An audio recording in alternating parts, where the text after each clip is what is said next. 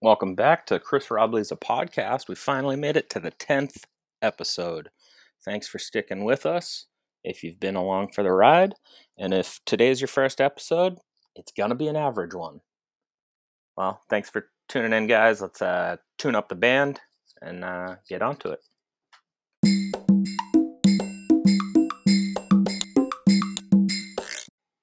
That's the same band, I swear. Uh, they're just in a better mood today. I don't I don't know what it is. Maybe they got over the orchestra quitting and they're just, you know, wanting to play happier music. I enjoyed it. So, what's happening in the world of Chris Robblee this week? I, sorry about that. I went to Laugh Boston last night, which is my place of employment uh, as a bartender. I usually uh, just because I'm a bartender there, like when I do go to shows and there's like a local Boston comedian, I will pop into the green room and just say hi. And uh, last night was Andy Haynes, who I met in South by Southwest, and so um, I had been communicating with him uh, on Instagram for a while about this show, and uh, I just went back there and hung out with him and uh, his openers and um, just hung out with them during the during the show in the green room. It was it was really fun just to chill, and then um, we grabbed some dinner afterwards, and uh, you know I just got to hang out with with a crew of people that I uh, didn't know that are all comedians, and um, you know just a little taste of the real life. Um, that's you know just being an open mic comedian who has done a handful of uh, real shows. You know, it's not I'm not in that life yet, so it's nice to get a, a peek into you know what happens after the show, and it's you know nothing crazy. It's not anything unpredictable. It's just um, you know you you don't know until you see it, uh, which I have seen local comedians finish and you know see what they do. They usually just go home, but when you're on the road, I wanted to see like these guys going hard on a Tuesday night. They're not. He's Andy's actually sober, so uh, maybe he would have back in the day. But it was a great time. Just uh, they're all good comedians. Uh, Josh Day was one of them. Ryan Ellington was the host. He's a local guy. I've seen him a lot. Uh, really like him. And then uh, Wilfred Padua, who won the 2019 uh, Boston uh, comedy festival. He was uh, he was really good, really funny, uh, nice guy to catch up with, and uh, I liked everyone. But uh, here's a big announcement for my show in May. I did sign Josh Day and Ryan Ellington to that show. So now we've got four big names and some up and comers. Maybe I don't know. Depends on who who you know and who you don't. But yeah, up at uh, that's gonna be a great um, great roster. Laura Severse, Josh Day, Andrew Vickers, Ryan Ellington, me, Chris Leadham, Chris Enright, Julie Cameron, and Lloyd Legacy Sharp. And uh, oh, I also added uh, my buddy Pat Lacey to that list. And uh, so yeah, it's going to be a very very full show, and um, you know tickets are going fast. I'm not lying about this. I I will lie about my audience. I only have about eight people that I'm talking to. You're one of, you know, you've got seven other people that are listening to this, but there are people buying tickets to this show. So if you're one of those seven people, don't don't wait anymore. Uh, yeah, it's going to be an awesome show at the Knights of Columbus in Charlestown. I won't talk about it like every week, but I definitely wanted to tell people that uh, I added some great comedians and I figured this was a good way to break the news. I was going to put it on Facebook or something, but now I'm just going to make people come listen to this if they're interested in finding out. And then I'll announce like next week or something. But yeah, it's uh, that's just kind of what's been going on comedy wise. I have a contest tonight at the Burren. Uh, it's run by Janet McNamara. It is uh, one of the most famous rooms in in Boston. for uh, you know up and comers. It's been closed for a couple years just because of the pandemic, but we've got uh, a night at the Burren back, and it's a little bit of contest and with some uh, pros mixed in. Um, like Ryan Ellington is going to be on the show tonight, but he's not in the contest. He's just like doing a set. Um, I am in the contest, going against some great people. I feel, you know, good about doing a set, but I have no idea how I, I will match up uh, with everyone else. I think every it's based off of um, crowd applause. So we'll see how many people I can bribe when I get there. Uh, host is Andrew Della Volpe, so familiar with him. He uh, hopefully can give me a good intro. Maybe get me get me a couple extra claps. Uh, yeah, so I'm excited for that. I'll fill you in on that when uh, the next episode comes around. And uh, yeah, that's it for the comedy recap uh, portion. I got really nostalgic this morning when uh, the Instagram account only in Boston or only in Boss uh, posted Ocean Club and Marina Bay was the best or something like that. If you know, you know. Oh no, he said I, I miss Ocean Club and Marina Bay, and I got so nostalgic just reading that tweet. Um, I had to look through my pictures and I went into my phone or into my uh, iCloud, and the first pictures that I ever took on an iPhone were at Ocean Club, and uh, so I posted those on my Instagram story.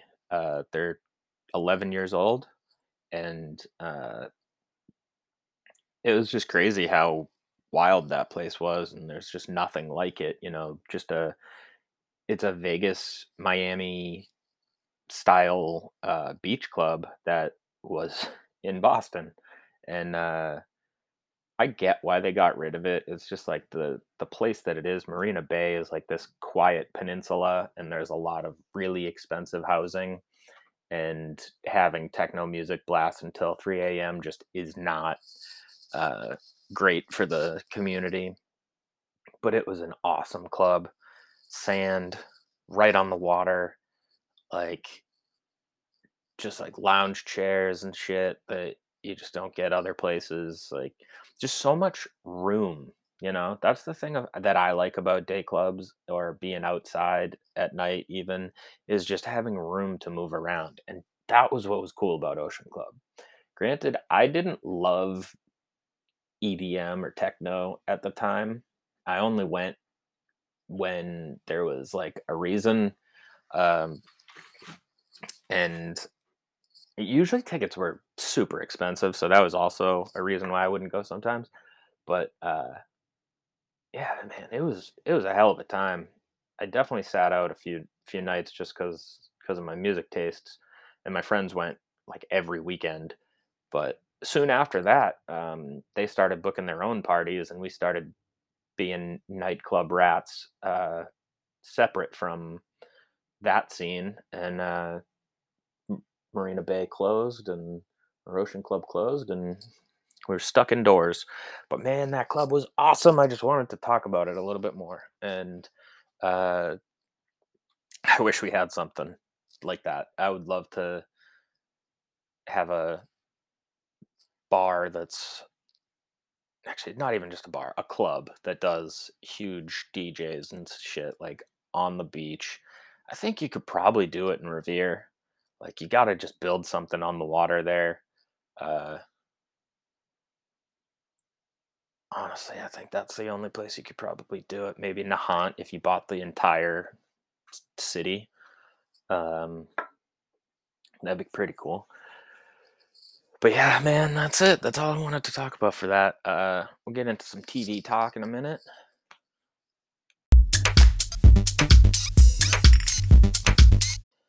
TV time. Got HBO Max back and finally watching uh, the rest of Winning Time. There's uh, still gonna be new episodes every week, but I'm caught up to where we are now, and this show is awesome. It's so interesting how much NBA history was within this one team, like Pat Riley being uh, a commentator and then going on to, you know, win as many rings as he did, and uh, then Jerry Buss, Jeanie Buss, is like a 22 year old girl, like interning for the team, but secretly like doing everything and like there's a reason why she runs the team today like she's been hands on since day 1 uh it's a really cool series i like it because uh it's a period piece and kind of puts you in LA in the early 80s late 70s and uh tells you a lot of different stories uh most recently they told you about Kareem Abdul-Jabbar uh, from like high school to you know when Magic came into the NBA and uh, just showed like why he was so mean, why he was so standoffish, and uh, Magic really like touched him. You know, like he just changed him as a person. And the Kareem Abdul-Jabbar we see today on TV, smiling and everything like that, never would have happened if Earvin Johnson never got drafted to the Lakers and never took the stance that he needed to to make Kareem a team player and happy and all that stuff. Anyways, great show, great period piece. But the thing that is awesome about Kareem is I never knew the story about when he became Lou Alcindor until when he went from Lou Alcindor to Kareem Abdul-Jabbar. I didn't know what time of his life that happened. I knew it was I knew he was Lou Alcindor in college and I thought um I don't know, I just never knew when the change happened. And it turned out like he was still living at home, like told talked to his dad about it. His dad wasn't cool with it. At first, he seemed like he was after. Uh and it was just like this thing I didn't know that he just like he was raised Catholic and um, you know, like a lot of famous black people in that time, uh, Elijah Muhammad was attractive of like a prophet for um, people who wanted to be a little bit more active than Martin Luther King. And when I say active, I mean he was peaceful. They were they were not. Uh, you know the the Nation of Islam under Elijah Muhammad uh, was not uh, peaceful like Martin Luther King preached, and so that was the difference between the two groups. And anyway, like the the Muslims of the time really wanted sep- like complete segregation, complete separation, and that's why there was like this attitude of like meanness from him towards everyone else is just because you know he was always getting uh I don't know trouble from from people and like Islam was his way out and uh it just explained Kareem in a way that you know he can only imagine but they show all this stuff I mean a, a ton of stuff is like made up but it's a really good show and again I just can't say enough about how good John C. Reilly is as Jerry Buss how good the Magic Johnson uh, character is. Um, there's like three different people who play Kareem like throughout his his uh, life, and they all look very different, but they're all the right lankiness, and they're all good actors. Um, and then there's then there's just some other people that are on the team that uh, you know real characters, and um, one of the one of the coolest things that happened in this last episode, which I, I believe is true, it makes sense that Kobe Bryant was a baby in the stands at Magic Johnson's first game. And the reason why I believe that is because Kobe's dad played for the LA Clippers and they opened the, the Lakers opened the season against the Clippers. So even if it was a home game or an away game, like they were in LA and Kobe lived in LA with his dad. So it's very, very possible, most likely true, that Kobe was at Magic Johnson's first game. Kareem was on the team. Kobe was meant to be a Laker for life, man. That guy was born into it. even though his dad was a Clipper, it's just it was meant to be, and yeah, that was just a cool little wrinkle in the story. Who knows if it's true or not? A lot of things like that that you'll like if you're a basketball fan if you watch the show. I also watched Julia, the show about Julia Childs that I was a background actor in. Um, I saw all the scenes that I filmed. You will not see me. I I know for a fact that I'm not going to be seen because they've all all the scenes have passed and uh, yeah, nothing. But I shaved my beard off for that role and uh, I probably hadn't shaved my beard completely in like two years, three years maybe. Shaved my beard off completely for that role. Went in, filmed two days, got paid, whatever, and I'm, I don't care that I'm not in it. Like I got paid, it's a credit, it's whatever. It's uncredited, but it's still a credit. Uh, it's just that I shaved my face and cut my hair a little bit because that's what they wanted for a 60s piece. But then 2 days later, I get a casting call for they wanted a young Jack Nicholson.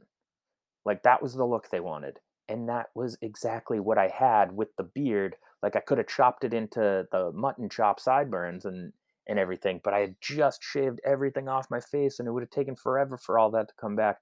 And my hair was long enough like to be a 70s person and I had cut that to be like 60s length, which is like a little bit more, uh, you know, tight.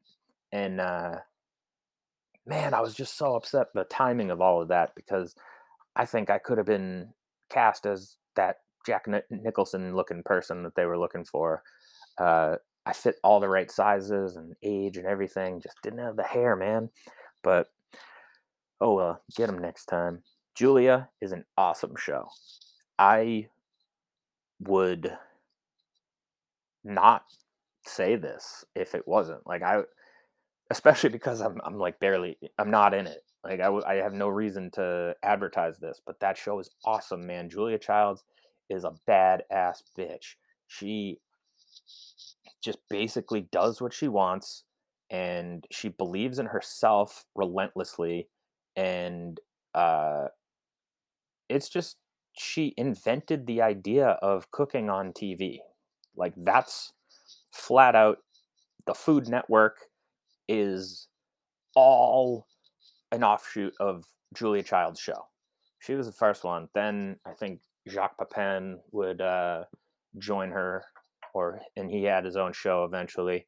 But she was the one who invented it, and it's just so cool. Like you got to watch the show. It's just like how she went on TV shows and like talked about her cookbook and stuff. And this the lady who plays her is amazing. Uh, British actress who is like really big in the BBC. I don't know her name, but it's a good show. Watch it. Uh, other shows.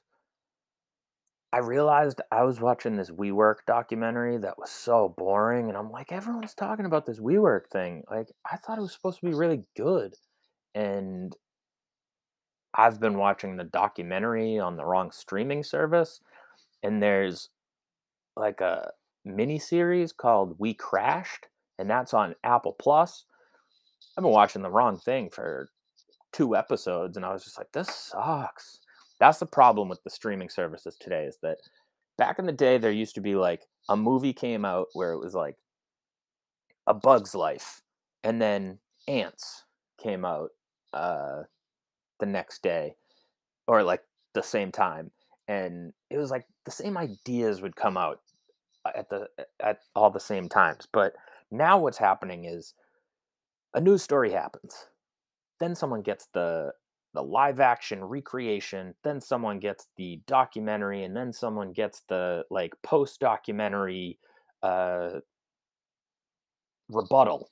And uh basically um, I've been getting confused as to what to watch, and I hate streaming services, and I want them all to go away and give me just give me back cable. I want cable back with on demand. On demand DVR cable that was it. That was the dream. That was perfect. We never needed to move on from that.